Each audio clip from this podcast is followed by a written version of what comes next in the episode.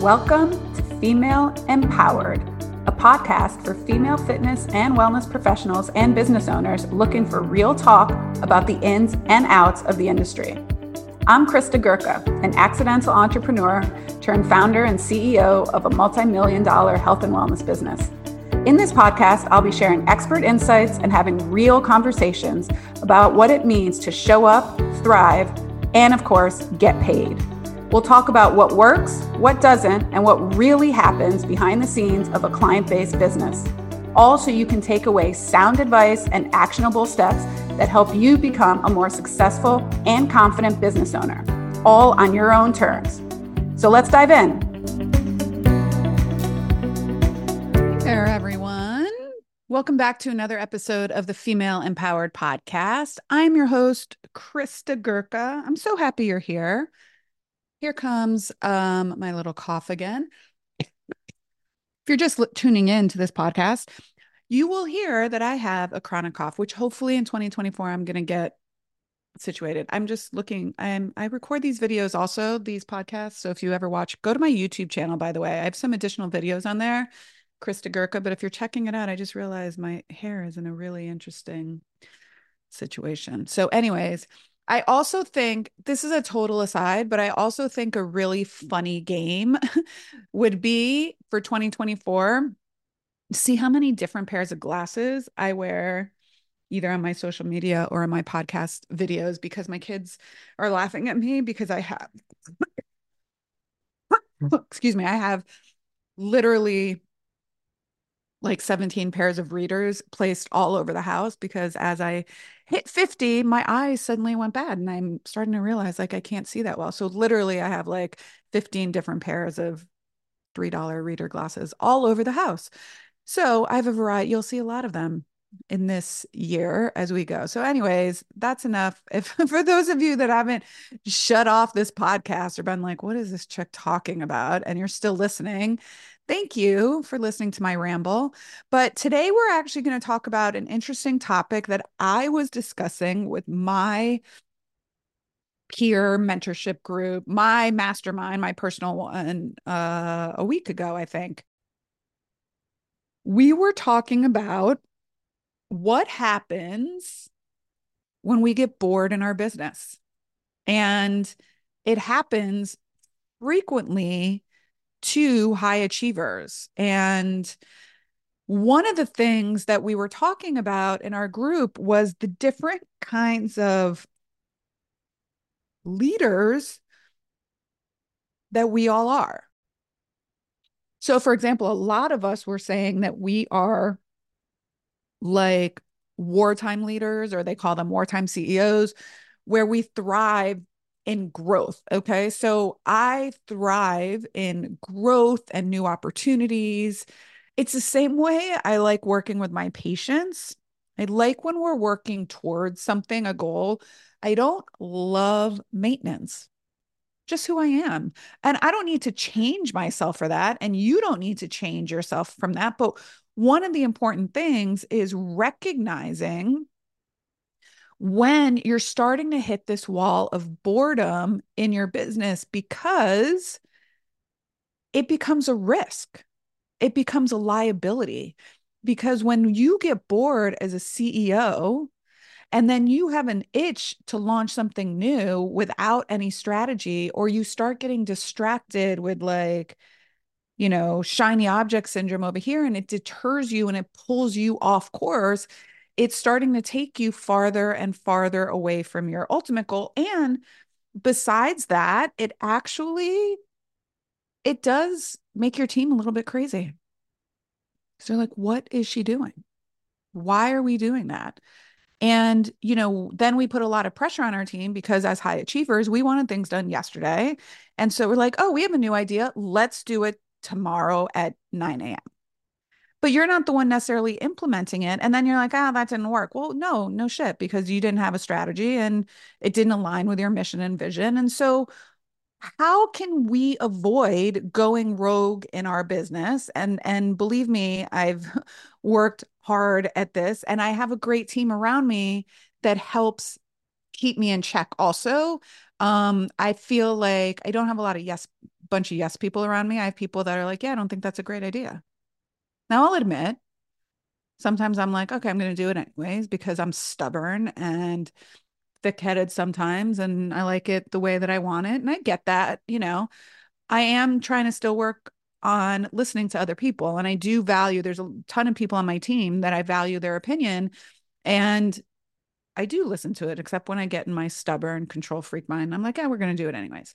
So, but one of the things, so most of us in this industry, most of us that are business owners, that are entrepreneurs, especially when we just were like, hey, I'm going to start a business without really knowing, we're really high achievers. We're high achievers, we're perfectionists, we're go getters, we are hustlers, we're grinders, we will figure it out.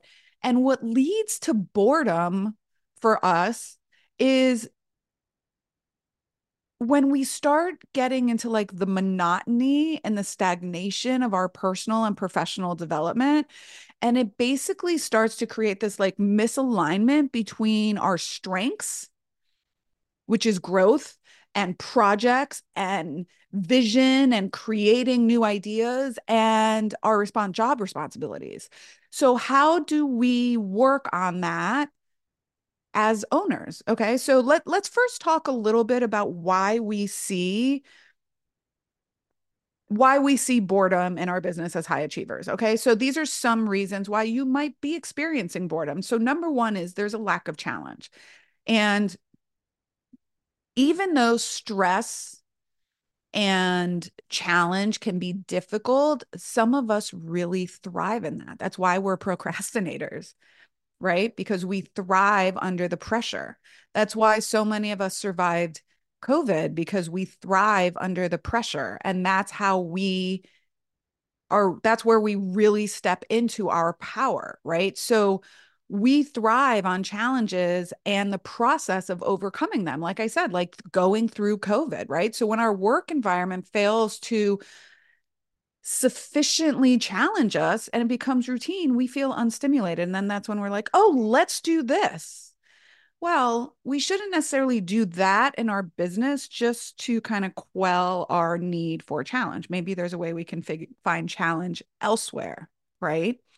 another you know uh, going in line with that like if we're being if our skill set is being underutilized it's where we really like we don't love it and so i'll give you a perfect example i worked with a client i was i think i will always remember him it was probably four or five years ago and you know i my sessions for pilates are like i think at the time they were just you know like 150 200 dollars an hour for Pilates, right? And so basically like a personal trainer for $200 an hour. And he used to come in and he used to just always be like, no, I don't want to do that. Yeah, I don't want to do that. No, I just want to do this. And like we literally just worked on footwork, maybe some arm work, mermaid, feet and strap. Like sometimes he didn't even want to do feet and straps. So we did like the same seven exercises. And I was like, I can no longer do this. I can no longer use my brain because it wasn't stimulating for me. I wasn't using my brain. I like to use my brain to figure out puzzles, to figure out how I can really improve and optimize someone's performance and, and whatnot. And so I was just like, I can't do this anymore. And it's the same in our business. So it's why when we're doing these little ticky tack tasks, we get irritated and burnt out and overwhelmed is because we're underutilizing our skill set. We are not stepping into our true value and our true zone of like excellence, not even zone of genius, but zone of excellence. Okay. So if you ever read The Big Leap, it's a really good book. Um, so, anyways, when we have these, we like common things like creating graphics, maybe, unless that's really you love that creative outlet, or answering emails, or doing like there's things that are just ticky tack stuff. Now, there are some things in business that are boring and we just have to do, or we can delegate them out. Like I used to hate doing payroll. So guess what? I don't do it anymore. I have someone on my team that does payroll and she's really great at it. Okay.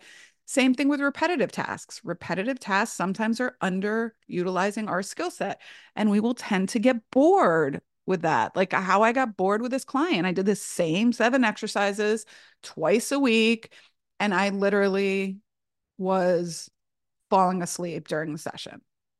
Okay. when we feel like we are not growing as a person or professionally is when we get bored. And that's when sometimes we can go rogue and we can really break our business. So basically, the underlying theme is that we as high achievers have an overemphasis on achievement. All right. And so when we get to the point that we've achieved this, what we usually do is achieve, try to achieve the next thing. And we keep moving goalposts. We keep moving the goalpost. And what does this lead to? So when when these kind of things left unchecked, they can lead to a total decrease in productivity and engagement, which means we kind of feel checked out because um we're just checked out, right? And we're not feeling productive and we start procrastinating. I don't want to do that. I don't want to do that. It could lead to burnout, right? It could lead to um, career dissatisfaction and being like, I don't want to go do something else. It's like how we see people that jump from career to career to career or job to job to job. They just need to be more stimulated. Okay. So, some of the ways that I think we can combat this risk in our business is a few of the following. So I'd love to give you some examples of how I've been able to combat this in my own business.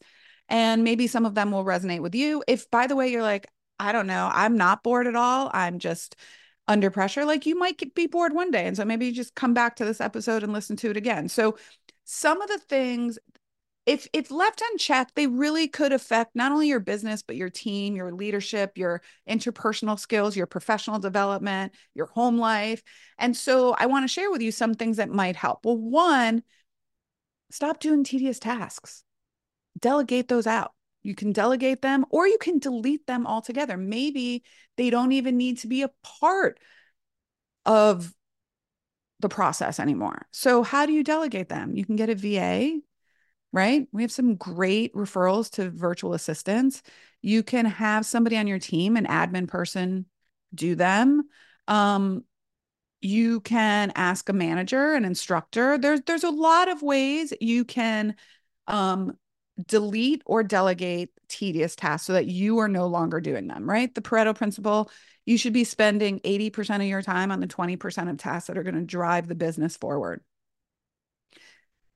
you can pursue passion projects without doing like, you know, shiny object syndrome. So you can do passion projects maybe outside of work, or maybe you create another revenue stream that aligns with your current business model that you can that will really light you up again. So it's like what I did when we created our teacher training program, right? What I did when I created this mentorship and consulting portion. It really, I'm very, very passionate about helping women create, run, grow sustainable businesses that are going to produce profit for them.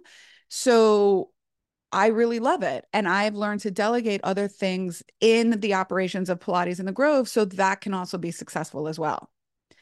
Another thing that has really, really been beneficial to me, and I see this also in our mentorship and, and groups, is developing personal and professional relationships with peers and colleagues. Okay. They keep you inspired, they motivate you, especially when you are in the room with people that are doing what you eventually want to be doing.